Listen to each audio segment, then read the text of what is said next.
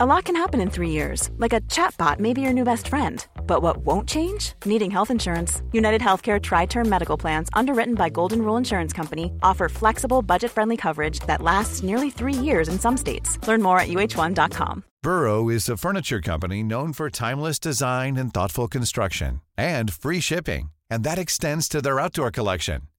Their outdoor furniture is built to withstand the elements, featuring rust proof stainless steel hardware, weather ready teak and quick-dry foam cushions.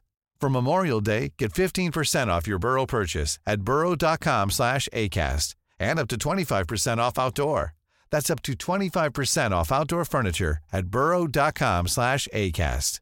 Hey, I'm Ryan Reynolds. Recently, I asked Mint Mobile's legal team if big wireless companies are allowed to raise prices due to inflation. They said yes. And then when I asked if raising prices technically violates those onerous two-year contracts, they said, what the f*** are you talking about, you insane Hollywood ass?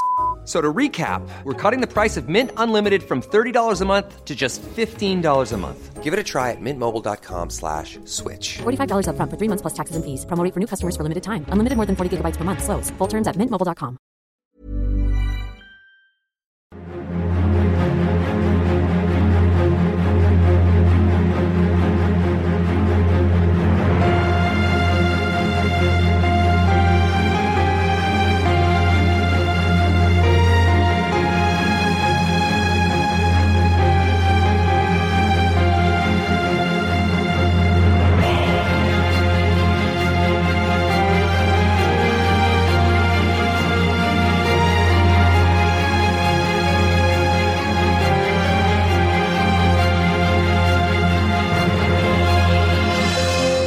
سلام و درود به همراهان عزیز. به پادکست رخ خوش اومدید. من امیر سودبخش هستم و مثل همیشه تو هر قسمت از پادکست رخ روایتگر داستان زندگی کسانی هستم که قسمتی از تاریخ ایران یا جهان رو رقم زدن. شما به اپیزود شماره 27 به نام این شش نفر روایت تاریخ معاصر افغانستان گوش می‌کنید. قراره تو این اپیزود داستان زندگی شش نفر از تأثیرگذارترین افراد در تاریخ معاصر افغانستان رو با هم مرور کنیم و به بهانه داستان زندگی این افراد با تاریخ پرماجرای افغانستان آشنا بشیم.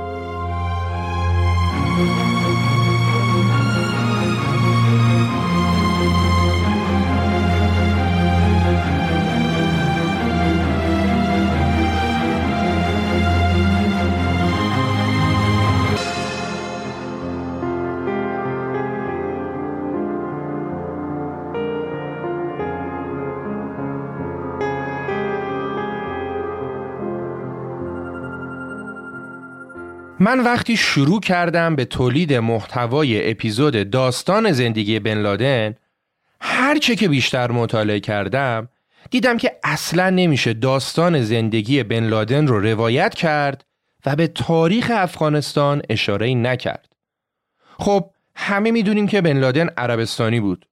ولی چرا همه فعالیت های تروریستیش تو خاک افغانستان بود؟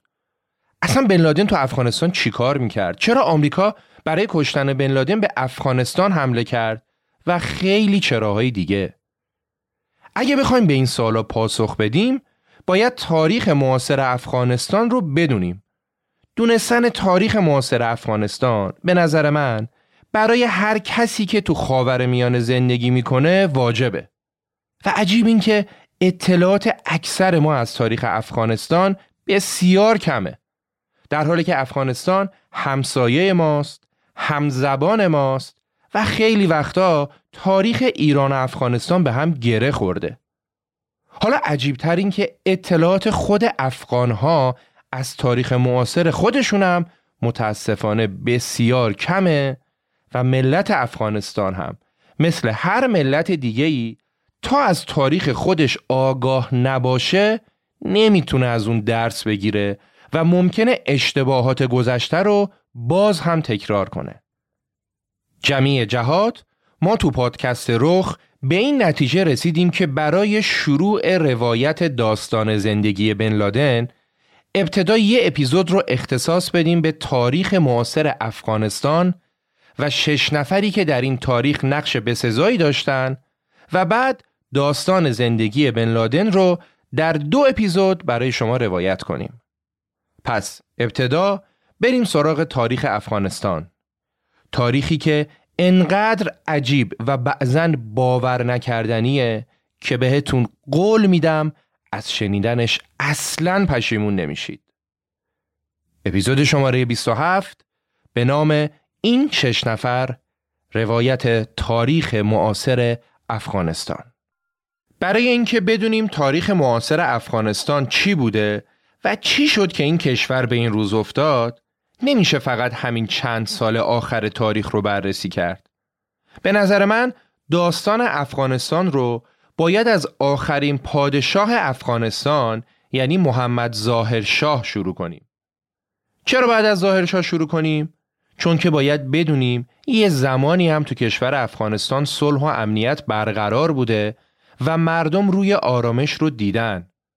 بین سالهای 1312 تا 1352 هجری شمسی یعنی تا همین 50 سال پیش ظاهرشاه به مدت چهل سال پادشاه افغانستان بود. دقت کنید که تمام تاریخ هایی که تو این اپیزود میشنوید هجری شمسیه که شما راحت تر بتونید وقایع افغانستان رو با اتفاقات ایران مقایسه کنید. ظاهرشاه فقط 19 سالش بود که بعد از کشته شدن پدرش پادشاه افغانستان شد. ماجرای کشته شدن پدر ظاهرشاه هم در نوع خودش جالبه. پدر ظاهرشاه توی مراسم اهدای جوایز مسابقات فوتبال توسط یه نوجوان با شلیک گلوله کشته شد و محمد ظاهر با مرگ پدرش شد پادشاه افغانستان و چون 19 سالش هم بیشتر نبود تا چندین سال اموهاش هدایت امور کشور رو در دست داشتن. تو دوران پادشاهی ظاهرشاه اون روابط دیپلماتیک افغانستان رو با خیلی از کشورها توسعه داد و شروع کرد به مدرن سازی کشور. دانشگاه مختلفی رو تأسیس کرد و آموزش رو برای زنان آزاد کرد. ظاهرشاه قانون اساسی جدیدی هم برای کشور تهیه کرد و نظام پادشاهی مشروطه رو حاکم بر افغانستان کرد. بعد نیست بدونید که همین قانون اساسی که در زمان ظاهرشاه تصویب شده بود بعدها و در سال 1380 که آمریکا به افغانستان حمله کرد و طالبان رو شکست داد مجدد قانون اساسی کشور شد. البته با حذف موارد مربوط به سلطنت. ظاهرشاه تو دوران پادشاهیش از هیچ حزب خاصی طرفداری نمی کرد و یکی از بزرگترین دستاورداشم این بود که تو دوره پادشاهیش تونست در افغانستان صلح پایداری رو برقرار بکنه و با قراردادهایی که با شرکت های خارجی میبست تونست روز به روز کشور رو به سمت مدرن شدن هدایت کنه. جاده و راهن و صد و ساختمون سازی و خیلی چیزای دیگه. یه کار مهم و پرچالشی هم که ظاهرشاه کرد این بود که با تصویب قانونی در سال 1343 واژه افغان رو برای اولین بار با تعریف جدیدی برای همه افراد شهروند کشور افغانستان به کار برد. یکم توضیح میدم موضوع جا بیفته. ببینید افغانستان مثل ایران و خیلی از کشورهای دیگه از اقوام مختلفی تشکیل شده. تقریبا 40 50 درصد از مردم افغانستان از قوم پشتون یا همون افغان هستند. حدود 20 تا 25 درصد مردم از قوم تاجیک، حدود 10 تا 15 درصد از قوم هزاره و حدود 10 درصد هم از قوم ازبک هستند. و البته اقوام دیگه هم هستن که دیگه درصدشون خیلی کمتره. خب همونطور که مشخصه از بین چهار قوم پشتون و تاجیک و هزاره و ازبک پشتون ها یا همون افغان ها از نظر جمعیت تعدادشون از اقوام دیگه خیلی بیشتره. ولی اونا همه مردم افغانستان نیستن. حالا کاری که ظاهرشا کرد این بود که با تعریف جدیدی از واژه افغان این واژه را به تمام کسانی که تابعیت کشور افغانستان رو دارن اطلاق کرد. که به طب این کارش مورد پسند اقوام دیگه نبود. و جالبه که حتی تا امروز هم درسته که کشورهای دیگه مثل ایران به تمام مردم افغانستان افغان میگن. ولی تو خود افغانستان کماکان واژه افغان به مردم قوم پشتون اطلاق میشه. خب از موضوعمون دور نشیم. گفتیم که ظاهرشاه داشت به آرومی کشور افغانستان رو به یک کشور مدرن تبدیل می‌کرد و افغانستان در صلح و آرامش نسبی هم به سر می برد. البته منتقدان ظاهرشاه هم اونو به قبضه قدرت و سپردن تمام مقامات مهم اداری به افراد خانوادش متهم می‌کردند که پر بیرا هم نمی‌گفتن. چند سال آخر پادشاهی ظاهرشاه مصادف شده بود با اوج بروبیای کمونیست ها و قدرت گرفتن شوروی سابق. افغانستان هم مثل خیلی از کشورهای دیگه تحت تأثیر افکار کمونیستی قرار گرفته بود و جامعه روشنفکر افغانستان به دنبال اوتوپیا و آرمان شهر کمونیستی خودشون بودن و روز به روز با حمایت مستقیم و غیر مستقیم شوروی قوی و قوی تر می شدن. تا اینکه در سال 1352 وقتی ظاهرشاه به ایتالیا سفر کرده بود رژیم شاهنشاهی ظاهرشاه در کودتایی به سرکردگی سیاستمدار بانفوزی به نام داوود خان که پسرموی ظاهرشاه هم بود سرنگون شد. داوود خان پسرموی ظاهرشاه در نبود شاه کشور کودتا کرد و خودش جای اونو گرفت. دقت کنید که قرار تو این اپیزود ما نام شش نفر از افرادی که تو تاریخ افغانستان نقش پررنگی رو داشتن رو بیاریم و شما رو به این افراد آشنا کنیم. نفر اول ظاهرشاه بود و نفر دومم داوود خان. این آقای داوود خان خودش ده سال نخست وزیر ظاهرشاه بود و قدرت زیادی هم داشت. داوود خان می‌خواست قدرت پادشاهی رو محدود کنه و کشور رو به سوی جمهوری هدایت کنه. در دوران نخست وزیریش هم سعی کرد آزادی بیان و آزادی احزاب رو بیشتر کنه ولی در کل با توجه به اختلافاتی که با ظاهرشاه داشت از سمتش کنار گذاشته شد و مدت زیادی هم خونه نشین شد. و چون آدمی نبود که بتونه یه گوشه آروم بشینه و تشنه قدرت بود نقشه کودتا رو کشید و با توجه به رابطه نزدیکی که با کمونیست ها داشت با حمایت شوروی و حزب خلق کمونیست نقشش رو به راحتی هرچه تمام اجرا کرد و نظام پادشاهی 225 ساله افغانستان رو سرنگون کرد.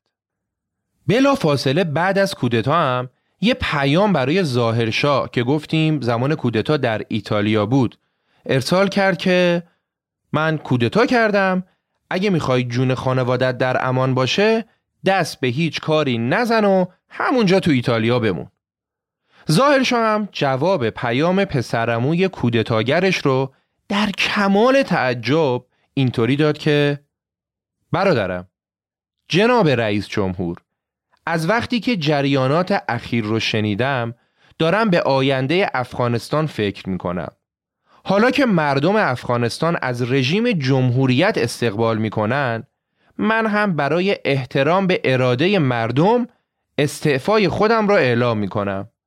دعای من این است که خداوند حامی کشور و هموطنان من باشد. دیگه برای داوود خان چی از این بهتر؟ و اینطوری بود که داوود خان پایان فصل پادشاهی در کتاب تاریخ افغانستان رو رقم زد. ساعت هفت شب 26 تیر ماه سال 1352 داوود خان در رادیو کابل سقوط نظام پادشاهی و شروع جمهوریت در افغانستان رو اعلام کرد. رفقای من و من از صمیم قلب این اولین جمهوریت افغانستان عزیز را به شما تبریک می گویم و آن را برای سعادت سرفرازی افغانستان و ملت افغانستان مسعود و میمون می‌خوام سیاست بین المللی افغانستان بر اساس تمنیات ملی کشور برای حیات مالی و معنوی مردم ما caja gatillas.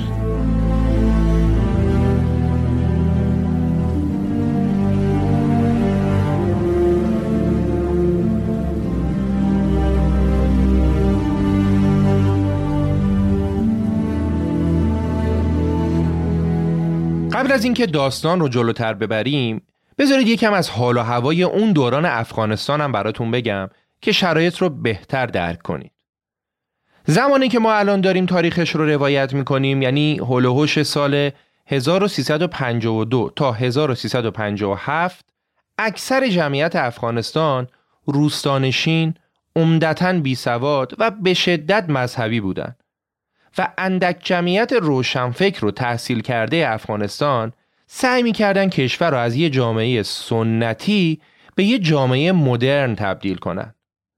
افغانستان در مسیر تمدن قرار گرفته بود و احزاب سیاسی هم شروع به فعالیت های گسترده کرده بودند.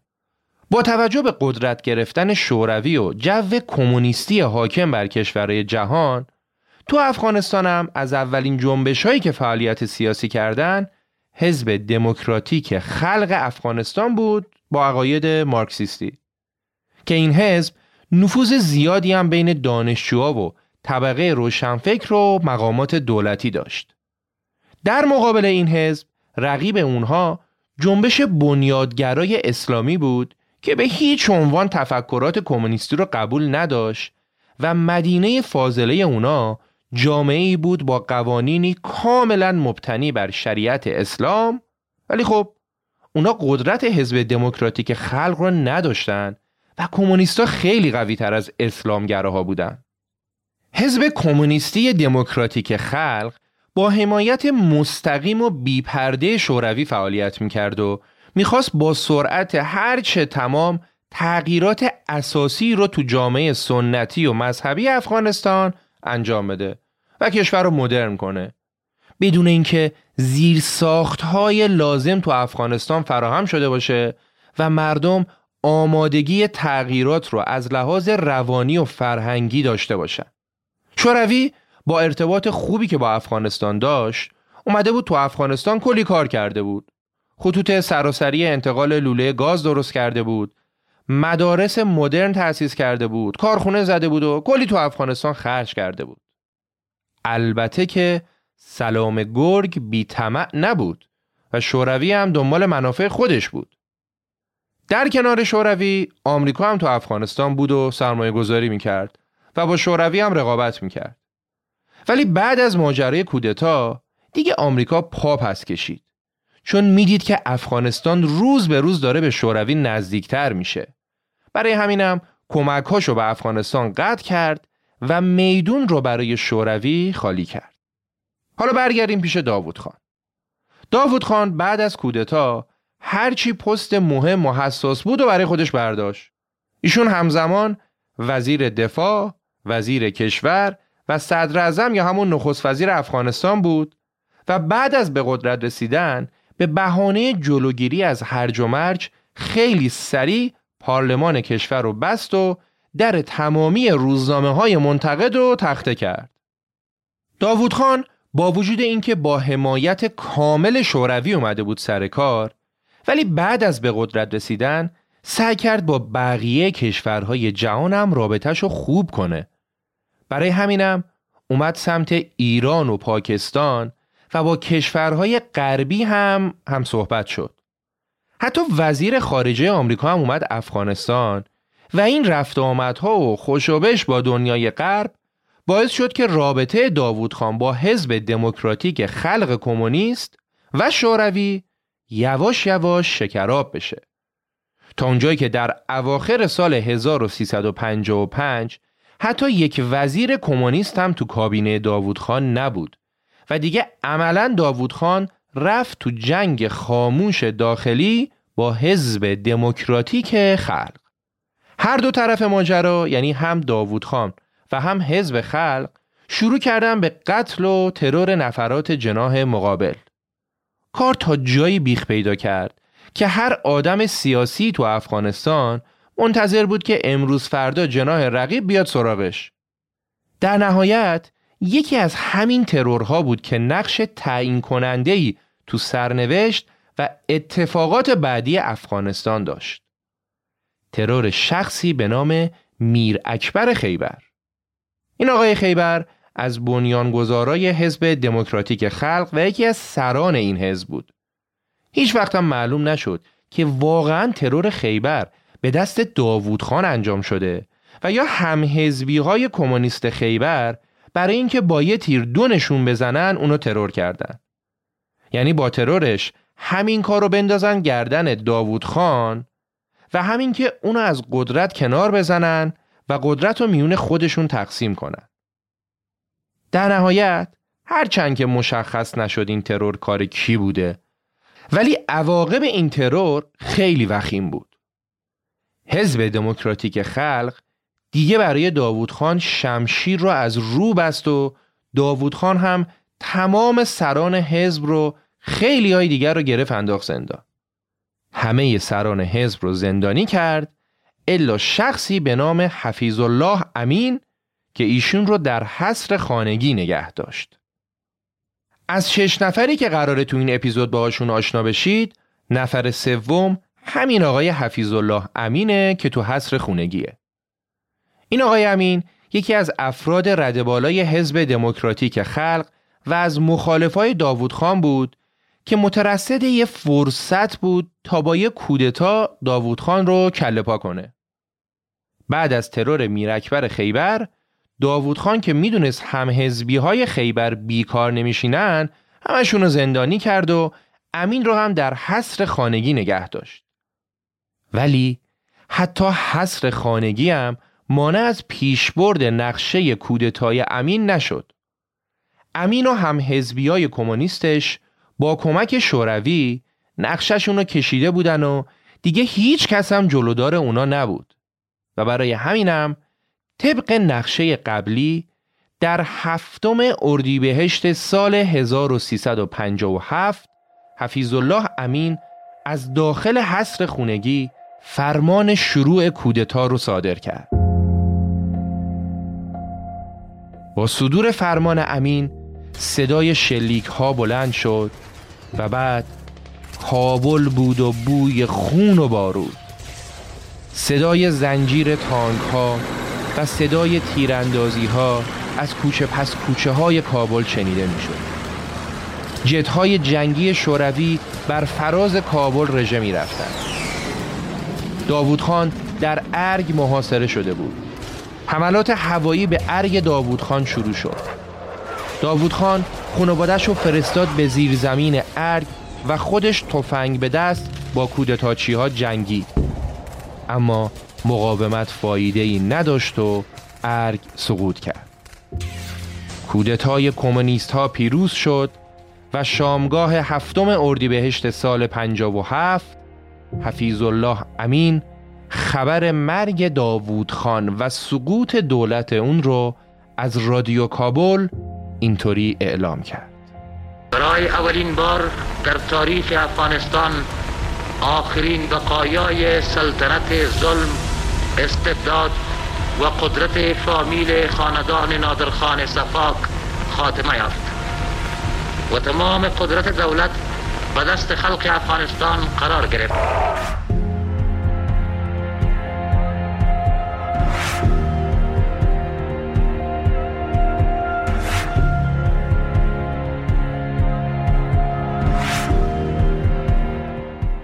در زبان افغانها به ماه اردیبهشت ماه سور گفته میشه و چون کودتا در هفت اردیبهشت اتفاق افتاده بود این کودتا به نام کودتای هفت سور معروف شد که بدون تردید یکی از بزرگترین وقایع تاریخی افغانستان هم بوده. کودتایی که منجر به سرنگونی نظام جمهوری و ظهور نظام کمونیستی در افغانستان بود. البته طرفداران این واقعه اسمشو گذاشتن انقلاب هفته سور. واقعا من نمی‌دونم اگه کودتا بده خب چرا اینا این کارو می‌کنن؟ اگه خوبه پس چرا بعدش اسمشو عوض می‌کنید اپیزود قذافی رو یادتونه؟ هم اسم کودتای نظامی خودشو گذاشته بود انقلاب. در هر صورت کل عمر ریاست داوود خان بر افغانستان حدود پنج سال بیشتر نبود و داوود خان به همراه 17 نفر از اعضای خانوادهش به دست سربازهای شوروی در کاخ ریاست جمهوری تیربارون شد. بعد از داوود خان قرار بود کشور توسط حزب دموکراتیک خلق اداره بشه. برای همینم نفر اول این حزب شخصی به نام نور محمد ترکی شد نخست وزیر و نفر اول کشور. آقای نور محمد ترکی نفر چهارم از شش نفریه که باید باشون آشنا بشید. نفر اول ظاهرشاه بود که با کودتای نفر دوم یعنی داوود خان قدرت از دست داد و در ایتالیا موندگار شد. نفر سوم حفیظ الله امین بود که نقشه کودتای هفته سور را کشید و داوود خان رو به کمک شوروی کشت و الان کشور افتاده دست رهبر کمونیست ها نفر چهارم داستان ما جناب آقای نور محمد ترکی. ترکی بعد از به قدرت رسیدن نظام حکومتی افغانستان رو به جمهوری دموکراتیک تغییر داد و همینطور که از اسم این نظام مشخصه افغانستان بعد از نظام پادشاهی ظاهرشاه و نظام جمهوری داوود خان این بار افتاد دست نظام کمونیستی ترکی. ترکی با توجه به ایدئولوژی حاکم بر نظام شروع کرد به تقسیم زمینهای زمیندارها و سرمایهدارها بین دهقانها. طلب زمیندارها هم از دهقانها رو مردم رو لغو کرد.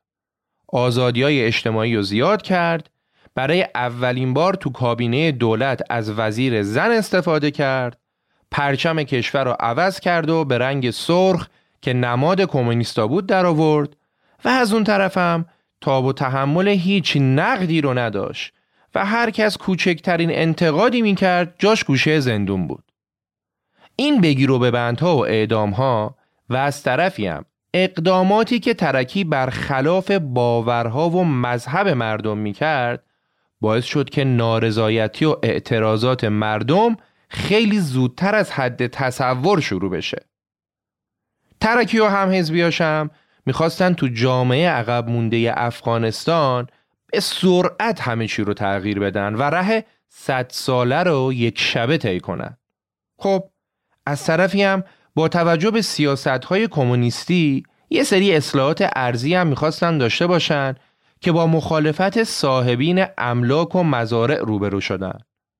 صدای اعتراضات یواش یواش بلند شد. اعتراضات کسایی که فکر می‌کردن دین و ایمانشون ازشون گرفته شده کسایی که فکر می‌کردن دولت دار و ندارشون ازشون گرفته کسایی که می‌دیدن مدارس مختلط شده زنها دامن میپوشن و به عقیده خودشون این بیحرمتی به عقایدشون رو نمی‌تونستن تحمل کنن. اولین اعتراضات از حرات شروع شد. اونجا تعدادی از نیروهای نظامی هم به مردم پیوستن و موفقیت هم داشتن. ولی پاسخ دولت کوبنده بود و دولت به کمک نیروهای شوروی از زمین و آسمون به هرات حمله کرد و شهر رو با خاک یکسان کرد. 24 هزار نفر تو این درگیری ها کشته شدن. 24 هزار نفر. تو شهرهای دیگه هم معترضین به زندان افتادن و تعداد زیادی از اونا هم اعدام شدن اسلامگراها هم فرار کردن به سمت ایران و پاکستان و از این کشورها به صورت پارتیزانی به نیروهای کمونیستی حاکم حمله می کردن. تازه حتی هم های دولت ترکی هم از بگیر و ببندها در امان نموندن. اختلافات درون حزبی به اوج خودش رسیده بود. ترکی هم که این اعتراضات و اختلافات رو می‌دید سعی می کرد با تمام توانش صداهای مخالفینش رو خاموش کنه. اون با توجه به اوضاع نابسامان حاکم بر کشور از به قدرت رسیدن هر کس دیگه جز خودش ترس و واهمه داشت. حتی از حفیظ الله امین که با نقشه کودتاشون رو به قدرت رسونده بود هم میترسید. امینم روز به روز در کنار ترکی قوی تر می شد و این قدرت امین ترکی رو نگران کرده بود. جنگ قدرت کم کم بین این دو دوست قدیمی و دو همحزبی بیشتر و بیشتر شد و کار به جایی رسید که ترکی توی یکی از هاش تو مسکو خطاب به حاضرین گفته بود که ما در افغانستان تو حزبمون یه سرطان داریم که من وظیفه دارم این سرطان رو درمونش کنم و حزب رو از شرش خلاص کنم و به زودی این کارم می‌کنم. منظور از سرطانم کاملا مشخص بود که حفیظ الله امینه. خبر این صحبت های ترکی قبل از خودش رسید به امین تو افغانستان. ولی با این وجود امین برای اینکه قافیه رو نوازه رفت فرودگاه به استقبال ترکی که داشت از مسکو برمیگشت تا به ترکی نشون بده قضیه اونقدر هم که تو فکر می‌کنی بیخ پیدا نکرده در صورتی که در پشت صحنه اوضاع جور دیگه ای بود و امین داشت تمام تلاشش رو می‌کرد که ترکی رو از قدرت برکنار کنه و با هر کسی که می‌تونست کمکش کنه رایزنی می‌کرد. خلاصه که امین تو اولین فرصت مناسب و قبل از اینکه ترکی بخواد بلایی سرش بیاره پیش دستی کرد و با یه تیم نظامی تا دندون مسلح به کاخ ترکی حمله کرد. نزدیکان ترکی رو کشت و خودش هم دستگیر و زندانی کرد. و تو رادیو و روزنامه هم این خبر پخش شد که ترکی به علت بیماری از قدرت کنارگیری کرده و به جای اون جناب آقای حفیظ الله امین نفر اول کشوره. ترکی دو هفته در اسارت امین بود و بعد به دستور امین نگهبانهای ترکی اونو در زندان با بالش خفش کردن و کشتنش. نور محمد ترکی رئیس دولت دموکراتیک خلق افغانستان کمتر از 20 ماه بعد از به قدرت رسیدنش به دستور امین با بالش خفه شد. 18 مهر سال 1358 رادیو کابل اعلام کرد نور محمد ترکی رئیس شورای انقلابی کشور به علت بیماری از دنیا رفت و جنازش در مقبره فامیلیش به خاک سپرده شد. بعد از قتل ترکی امین یه بیانیه بر ضد ترکی برای مردم افغانستان آماده کرد و رفت رادیو کابل و شروع کرد به خوندن بیانیه و همه تقصیرات و اوضاع نابسامان کشور رو انداخت گردن ترکی یه لیست دوازده هزار نفری هم از کشته شده های جریانات افغانستان آماده کرد و گفت همه اینا با دستور مستقیم ترکی کشته شدند. در طول مدتی که امین داشت بیانیش رو می‌خوند شاد و شنگول بود. کبکش خروس می‌خوند. چون دیگه از زیر سایه رفیق قدیمیش نور محمد ترکی که بهش می‌گفت استاد بیرون اومده بود و خودش همه کاره کشور شده بود. با هم به صدای خوشحال امین در رادیو کابل در حال خوندن بیانیه گوش بدیم. بسم الله الرحمن الرحيم. خب بسم الله الرحمن الرحيم. سمير.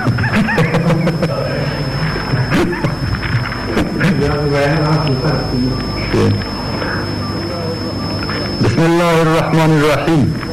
زوروا وتنوالوا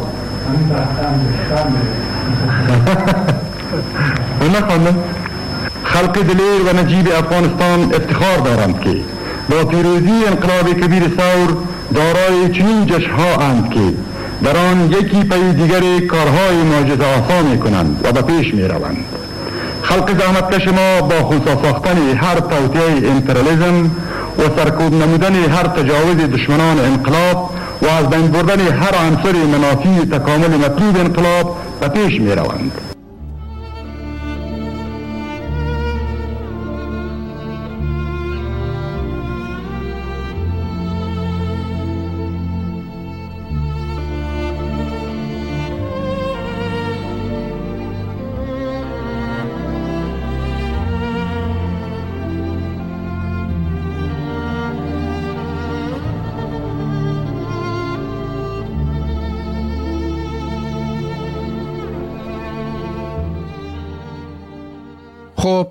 امین اومد سر کار. ولی این تغییر اونی نبود که مردم بخوان. چیزی که مردم می‌دیدن یه جنگ درون حزبی بر سر قدرت بود که به واقع هم همینطور بود. تازه علاوه بر مردم شوروی هم راضی به این خونریزی ها و هرج و مرجا نبود. شوروی می‌دید که این همه سرمایه گذاری و کمکی که به افغانستان کرده داره با اختلافات درون حزبی و تظاهرات مردم نابود میشه و اینا دارن همدیگه رو می‌کشن و نابود می‌کنن. تازه در نهایت هم کسی اومده سر کار که شوروی زیاد ازش دل خوشی نداره. حقیقت اینه که امین همچین بعدش نمیومد که با آمریکا و کشورهای اروپایی ارتباطش رو نزدیکتر کنه و این موضوع رو شوروی هم می‌دونست و اصلا برای همین بود که گزینه اول شوروی بعد از ترکی برای اداره افغانستان حفیظ الله امین نبود. بلکه شخصی بود به نام ببرک کارمل. این آقای ببرک کارمل پنجمین نفر از شش نفریه که تو داستان تاریخ معاصر افغانستان به شما معرفی میشه. پس الان که امین قدرت رو به دست گرفته شوروی جلوش ببرک کارمل رو علم کرده. جالب اینه که هم امین و هم ترکی و هم کارمل از اعضای یه جبهه بودن و هر سه نفر کمونیست و از اعضای حزب دموکراتیک خلق بودن. حزبی که حتی درون خودش هم نمی‌تونست به شعاراش عمل بکنه و نمی‌تونستن با هم سازش کنن. چه برسه به این که بخوان برای کل مردم افغانستان تصمیم گیری کنن. تفاوت اصلی که ببرک کارمل با امین داشت این بود که اون کاملا مطیع و گوش به فرمان شوروی بود و یه جورایی به صورت مطلق حافظ منافع شوروی در افغانستان بود. ولی خب امینم با این همه کشت و کشتاری که راه انداخته بود و با هزار بدبختی که به قدرت رسیده بود و تو این راه دو بار نفر اول کشور رو سر کرده بود به همین راحتی ها حاضر نمی‌شد میدون رو برای کارمل خالی کنه. ولی نکته اینجا بود که رقیب اصلی امین در از کارمل نبود. رقیب و دشمن اصلی امین شوروی بود که دیگه تصمیم قطعیشو گرفته بود که امین نباید در قدرت باقی بمونه. و حالا مسئله اصلی برای کاگبه این بود که چطور دخل امین رو بیارن. با مسمومیت با ترور با کودتا. کاگبه هم که همه می‌دونیم سرویس اطلاعاتی و امنیتی شوروی بود که مسئول قتل هزاران نفر در سر و سر جهان بود.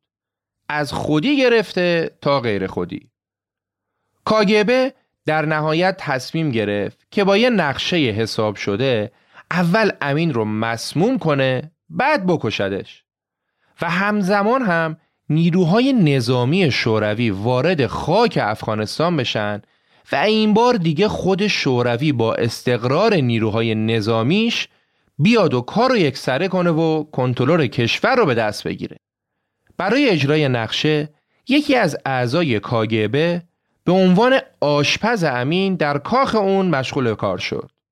وظیفش هم ریختن زهر در غذای امین بود.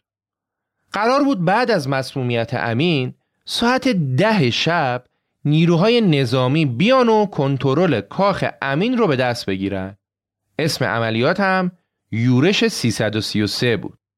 روز عملیات رسید و حوالی ساعت شش عصر مثل همیشه وقت خوردن غذا شد. اونم چه غذایی؟ غذایی که کاگبه برای امین درست کرده بود. طبق نقشه بعد از صرف غذا باید چهار ساعت بعد یعنی حوالی ساعت ده شب امین از حال می‌رفت و عملیات شروع می شد. ولی این وسط یه چیزی اشتباه شده بود. موضوع این بود که امین و تمام افرادی که ساعت شش عصر اون غذا رو خورده بودن بلا فاصله بعد از خوردن غذا از هوش رفتن و قرار نبود که اونا انقدر زود از هوش برن. با بیهوش شدن امین دو تا دکتر روز که از ماجرا بیخبر بودن اومدن بالا سرش رو شروع کردن به شستشوی معده و به هوش آوردن امین اعضای کاگبه که دیدن نقشه داره نقشه براب میشه مجبور شدن تقریبا چهار ساعت زودتر و در ساعت 6 و 25 دقیقه عملیات رو شروع کنن و این کار هم کردن اول با چند تا موشک کاخ رو هدف گرفتن و بعد سربازها وارد عملیات شدند.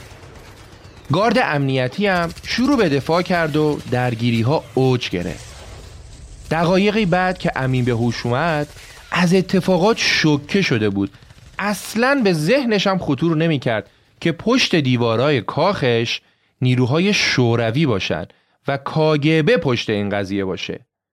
و این نشون دهنده اعتماد عمیق امین تا دقایق آخر عمرش به شوروی بود. سربازای شوروی بعد از شکست مقاومت محافظان کاخ وارد کاخ شدن و به سمت اتاق امین رفتن. دختر کوچیک امین که اولین سربازا رو دید به اونا گفت شلیک نکنید اینجا دفتر امین رئیس جمهور افغانستانه سربازای روس از دختر امین خواستن که اتاق امین رو نشون بده و دختر امین هم با خیال خام خودش که سربازا می‌خوان از پدرش محافظت کنن اتاق رو نشون داد سربازان روس هم به محض دیدن امین اونو به رگبار بستن. کل عملیات 45 دقیقه بیشتر طول نکشید. شوروی کمتر از یک ساعت سرنوشت یک کشور را عوض کرد. جنازه امین و دو تر از پسراش هم همونجا پشت کاخ دفن شد. و در همون شب در ششم دیماه سال 1358 ببرک کارمل رفت به رادیو کابل و خبر مرگ حفیظ الله امین رو اینطور اعلام کرد. ببرک کارمل از طرف کمیته مرکزی حزب واحد دموکراتیک خلق افغانستان شورای جمهوری دموکراتیک افغانستان دولت و حکومت جمهوری دموکراتیک افغانستان و به ناسبت سقوط مرکبار و واژگون شدن رژیم فاشیستی حفیظ الله همین این جاسوس صفاک امپریزم امریکا و دکتاتور جبار و عوام و شما وطنداران عذاب دیده مسلمانان مستضعف افغانستان هم از اهل تسنن و تشیع علما و روحانی پاک نهاد و با تقوای کشور سربازان و افسران اردوی قهرمان وطن تاجران ملی و سرمایداران ملی. درود میفرستم و شاد باش می‌گویم.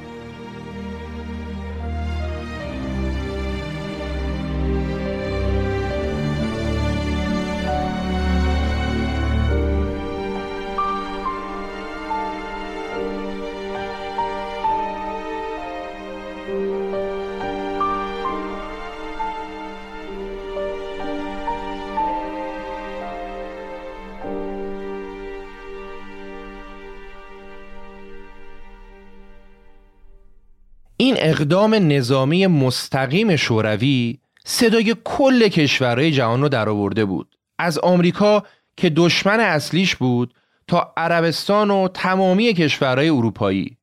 مگه میشه؟ مگه داریم که یک کشور ابرقدرت پاشه بره نیروهای نظامیشو ببره توی کشور دیگه پیاده کنه کشور رو بگیره دولت رو سرنگون کنه و رهبر دست نشونده خودشو بذاره؟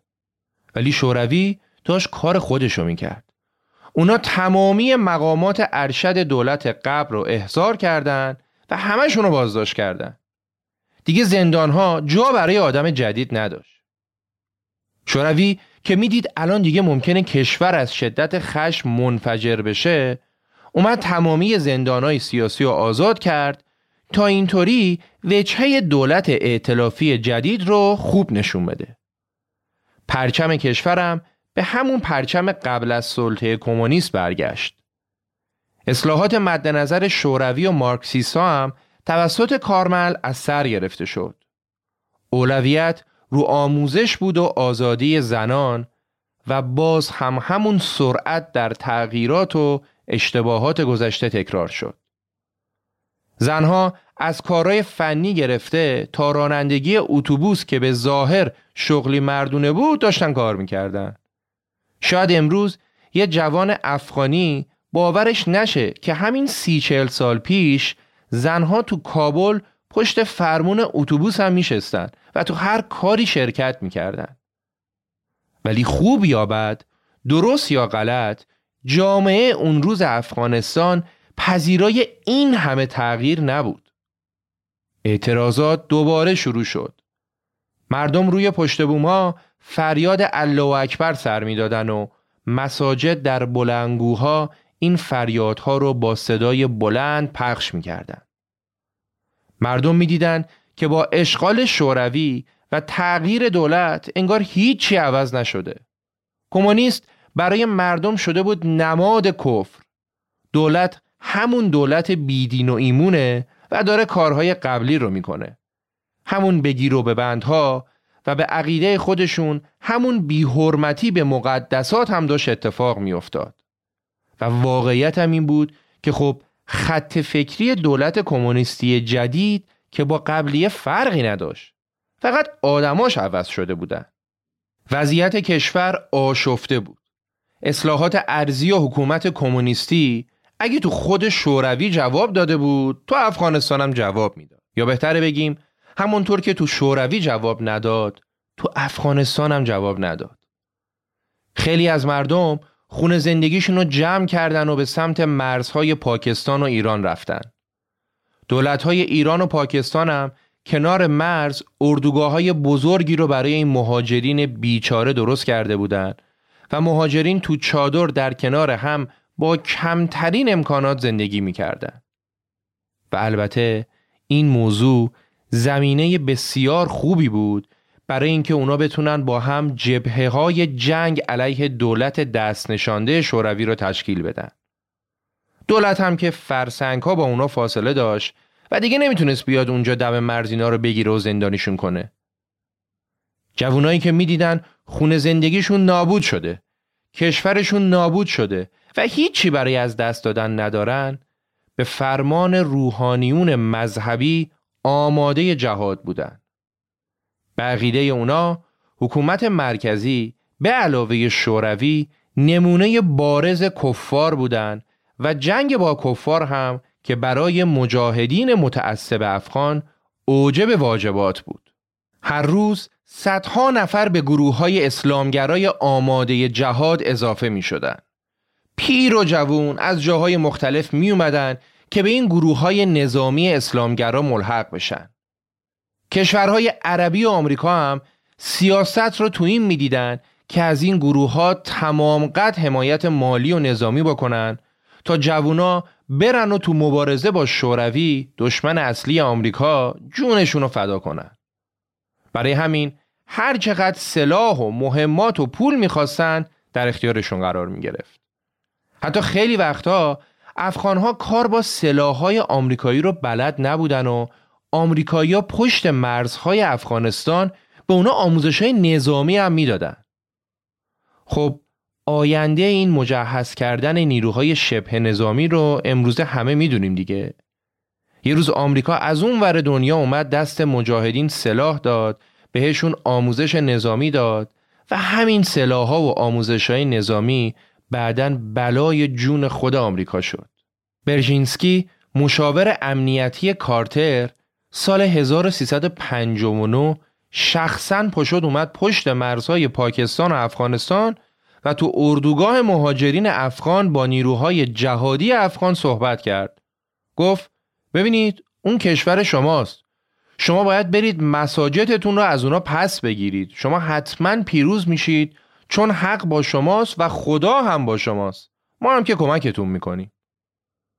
آقای برژینسکی شده بود روحانی دینی و همون حرفهایی رو به مجاهدین می‌زد که دولت اسلامی داعش و طالبان و القاعده به نیروهای انتحاری می‌زنن و اونا رو تهییج می‌کنن و این آغاز تشکیل گروه های مذهبی افراطی همچون القاعده بود و زمین ساز قدرت گرفتن افرادی مثل بن لادن بن لادن و خیلی از مسلمون های دیگه از سراسر دنیا داوطلبانه به افغانستان می اومدن تا به زعم خودشون در جبهه جنگ با کفار در کنار مسلمون های افغان بجنگن و به درجه رفیع شهادت برسن. One size fits all seems like a good idea for clothes until you try them on. Same goes for healthcare. That's why United Healthcare offers flexible, budget-friendly coverage for medical, vision, dental, and more. Learn more at uh1.com. Millions of people have lost weight with personalized plans from Noom, like Evan, who can't stand salads and still lost 50 pounds. Salads, generally, for most people, are the easy button, right? For me, that wasn't an option. I never really was a salad guy. That's just not who I am. But Noom worked for me. Get your personalized plan today at Noom.com. Real Noom user compensated to provide their story. In four weeks, the typical Noom user can expect to lose one to two pounds per week. Individual results may vary. ظرف یک سال 400 هزار نفر از نیروهای مجاهدین مسلح و آموزش دیده شدن و مجاهدین روز به روز قوی تر می شدن و شهر به شهر جلوتر می اومدن. جنگ بین مجاهدین با حمایت عربستان و آمریکا از یک طرف و طرف دیگه حکومت مرکزی با پشتیبانی مستقیم نظامیان شوروی ادامه داشت. چهار سال وضع همینطور ادامه پیدا کرد. برادر برادر رو میکشت. هیچ کدوم از نیروهای دو طرف به هم رحم نمی کردن. تو جنگ اونا اسیر معنا نداشت. اگه کسی اسیر می‌شد همون روز کشته می‌شد.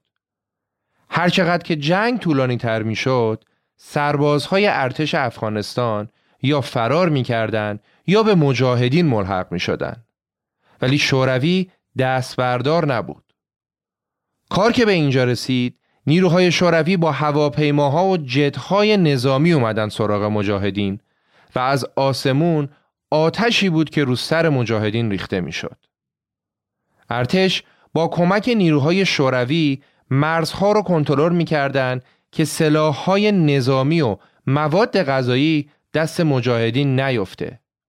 اونا زمین و آسمون رو برای مقابله با مجاهدین به هم دوخته بودند.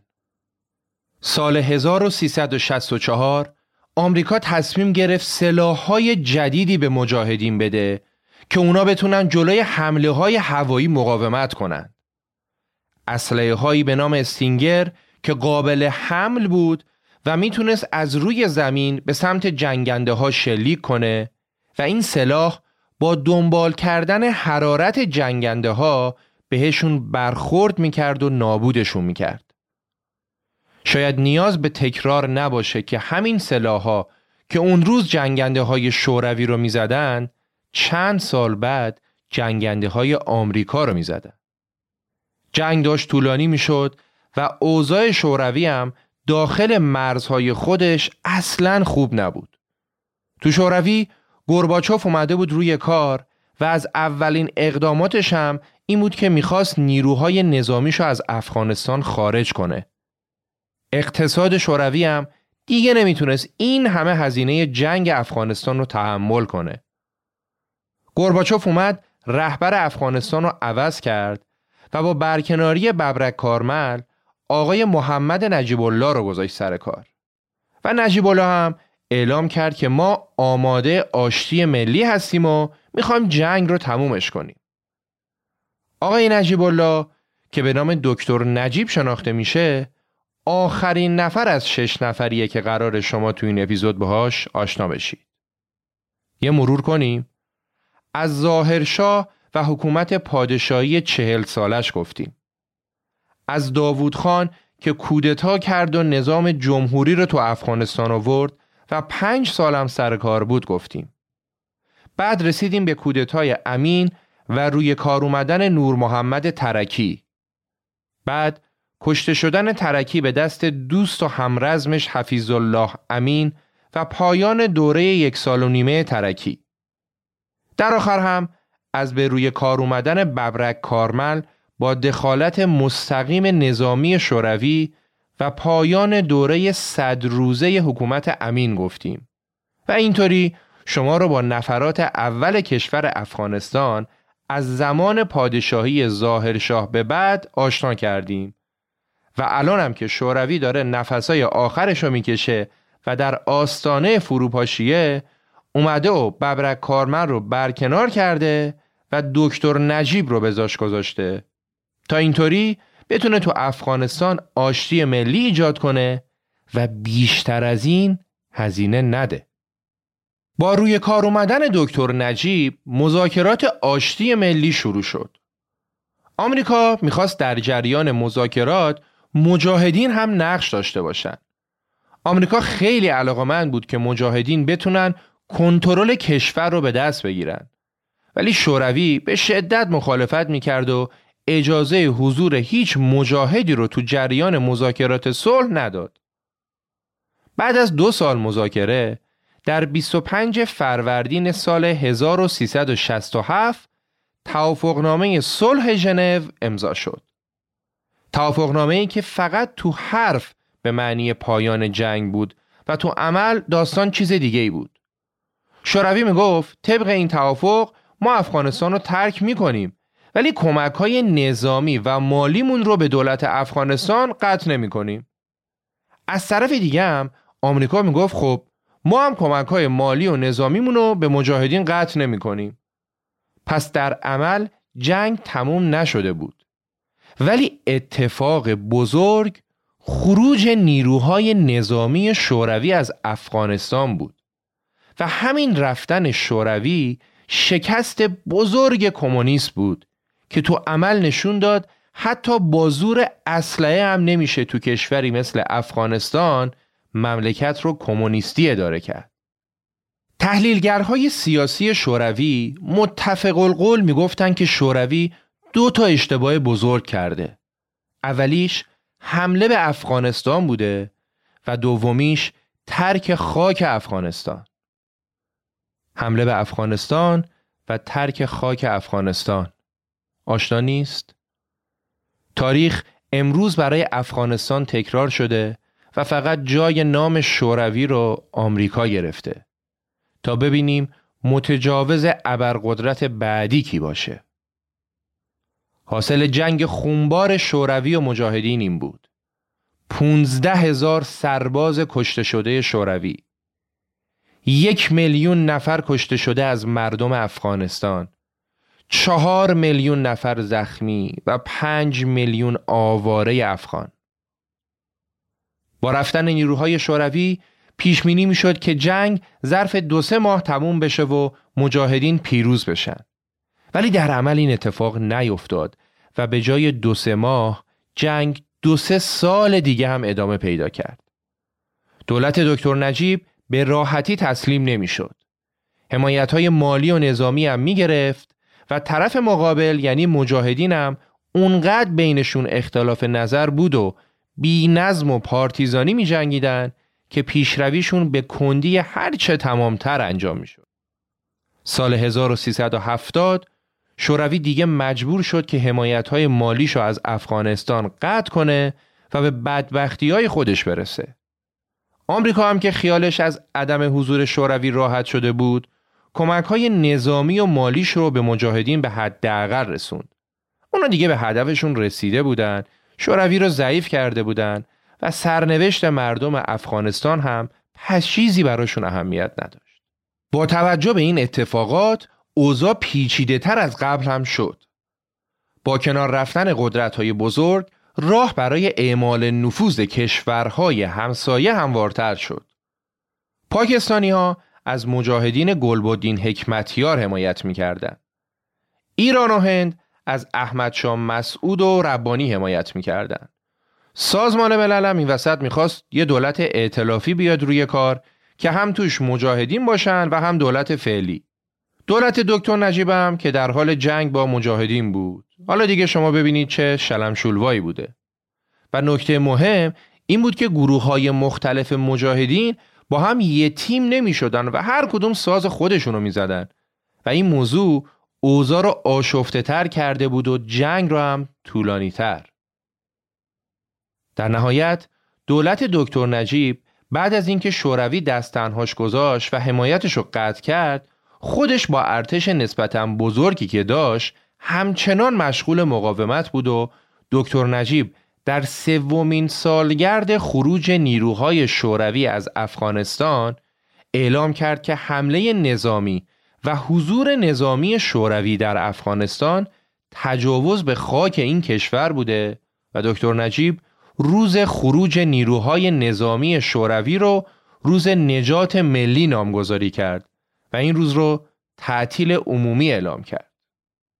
ولی هرچه که بود با توجه به عدم حمایت مالی و نظامی دولت و قدرت روزافزون مجاهدین در نهایت نجیب تصمیم گرفت که با نظارت سازمان ملل قدرت رو به مجاهدین واگذار کنه. خودش هم از ترس جونش به دفتر سازمان ملل پناهنده شد و پنج سال اونجا موند. مجاهدین هم سرمست از این پیروزی در ششم اردیبهشت سال 1371 در پیشاور پاکستان دور هم جمع میشن و به توافق می‌رسن که یه شورای هفت نفری از رهبران مجاهدین کنترل کشور رو دست بگیره و بعدم انتخابات برگزار شه. و اینطوری بود که حکومت کمونیستی چهارده ساله افغانستان جاش رو به دولت اسلامی افغانستان داد و مردم بیچاره از چاله در اومدن افتادن تو چاه. همونطور که رهبران کمونیست نمی‌تونستن با هم سازش کنن و دعوای قدرت بینشون کشور رو به این روز انداخته بود رهبران مجاهدین هم اصلا نمی‌تونستن با هم سازش کنن و هر کدومشون یه تیکه از کابل و شهرهای دیگر رو در دست داشتن. و اوضاع از قبل هم بدتر شده بود. این ولوشای سیاسی و عدم سازش رهبران مجاهد زمین ساز روی کار اومدن فرقه جدید از مجاهدین با افکاری رادیکالتر و خشنتر بود. در سال 1375 گروهی موسوم به طالبان که تا قبل از این هیچ نامی ازشون در هیچ جایی شنیده نشده بود با مردانی سیاه چهره و چشمانی سرمه کشیده با رهبری مردی یک چشم به نام ملا عمر از قندهار با وحشیگری تمام شروع به تصرف شهرها و ولایات کردند تا رسیدن به کابل و در پنج مهر سال 1375 کابل رو تسخیر کردند. در ابتدا مردم کابل که از این همه سال جنگ و خونریزی خسته شده بودند فکر می‌کردن طالبان فرشته نجات آسمونیه که اومده مردم و کشور را از شر جنگ و خونریزی خلاص کنه و آزادی این واژه قریب رو به مردم هدیه بده.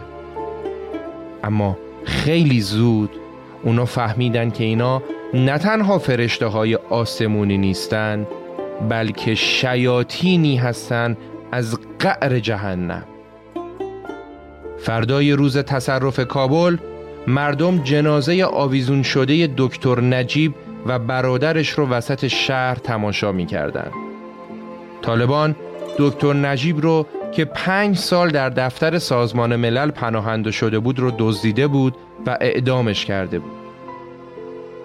جسد دکتر نجیب با آثار به جامونده از ضرب و شتم شدید قبل از قتل و صورتی پر از خون و تنابی پیچیده بر بدنش نماد شروع حکومت طالبان بود. طالب هایی که آرپیچی به دوش و با خنده هایی از ته دل همدیگر رو در آغوش میکشیدند و تشکیل امارت اسلامی افغانستان پایگاه اصلی گروه های تروریستی جهادی رو به هم تبریک می‌گفتند. و این آغاز سیاه ترین روزهای تاریخ افغانستان بود.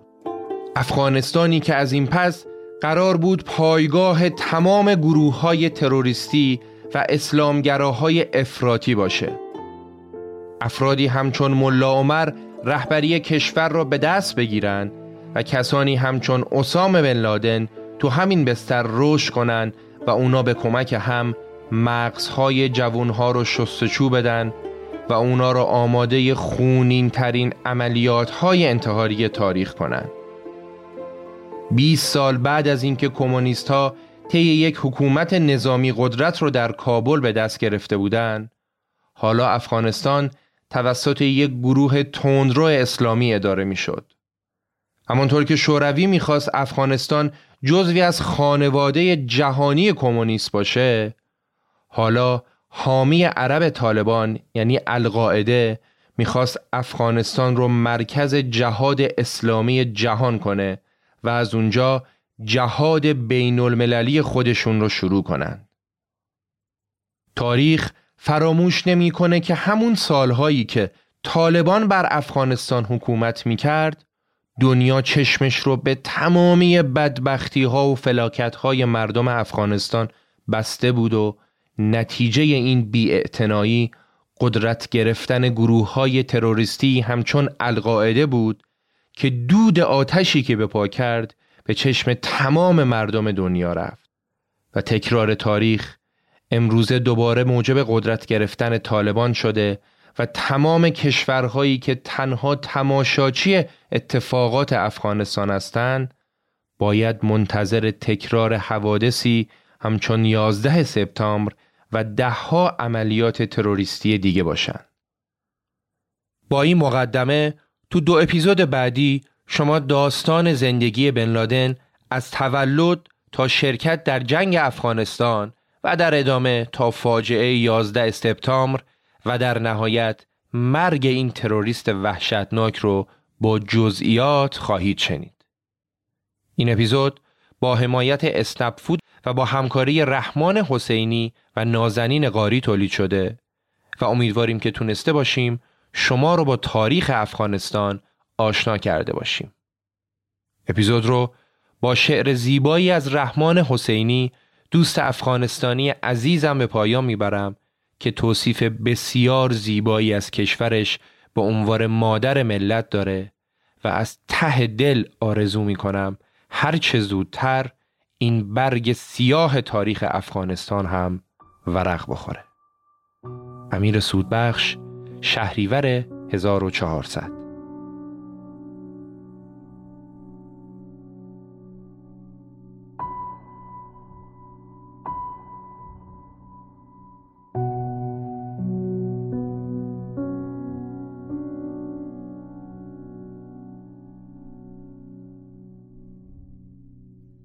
شهر در خود می پیچد از ترکهای دیوار کابل خون انار غندهار بر دشت شادیان مزار جاری می شود شراب هرات را سر می کشم و با یاقوت سرخ بدخشان زخمی به جرفای ارتفاعات پامیر روی تن می‌زنم.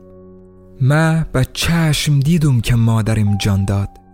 از ترس او را نوازش نمی توانستیم گلوله جولان می‌داد در میان طره های موی مادرم.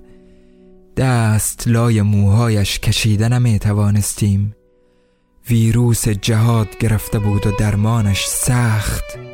در آغوش او را فشرده نمی توانستیم طبیبان از چهار گوشه عالم بر بالین او ترنم مرگ می کردند و مادرم در میان امواج غروبی دلگیر در لابلای نسیمهای خزان جان داد. درست همان وقت که مردان سیاه چهره با انبوهی از ریش و چشمان سرمه کشیده در شهر رژه رفتند و خواهرانم را لگت مال می کردند و می خندیدند و شهر را با اجساد برادرانم تزئین می کردند. ما در میان گزینه های روی میز یا قربانی بودیم یا بازمانده ما رفتم تا باز بمانم تا بلیت بهشت عاملان انتحاری نشوم و فرصتی داشته باشم تا به فرداهای سبز بیندیشم. همچون زنی که در دای کندی سمنو میکفت برای نوروز. اما نمی‌دانم در این راه کدام کوه مرا از پای خواهد انداخت. با قایق بادی در کدام دریا حل خواهم شد؟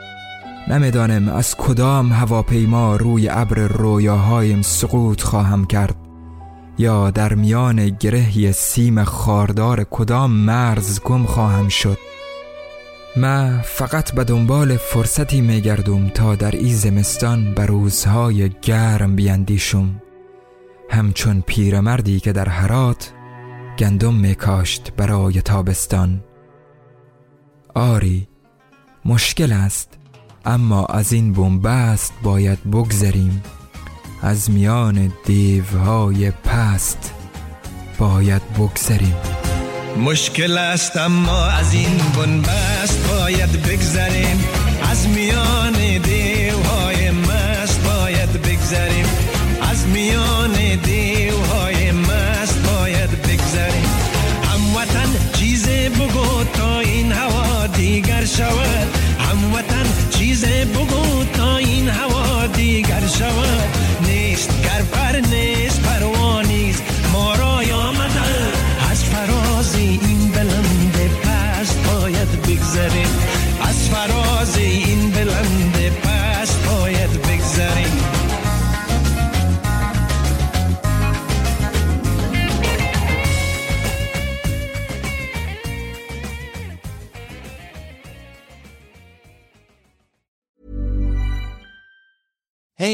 Danny Pellegrino from Everything Iconic.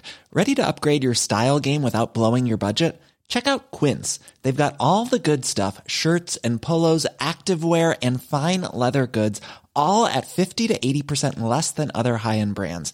And the best part? They're all about safe, ethical, and responsible manufacturing. Get that luxury vibe without the luxury price tag. Hit up quince.com slash upgrade for free shipping and 365 day returns on your next order. That's quince.com slash upgrade. Hey, it's Paige DeSorbo from Giggly Squad. High quality fashion without the price tag. Say hello to Quince. I'm snagging high-end essentials like cozy cashmere sweaters, sleek leather jackets, fine jewelry, and so much more. With Quince being 50 to 80% less than similar brands. And they partner with factories that prioritize safe, ethical, and responsible manufacturing. I love that. Luxury quality within reach. Go to quince.com slash style to get free shipping and 365 day returns on your next order. Quince.com slash style.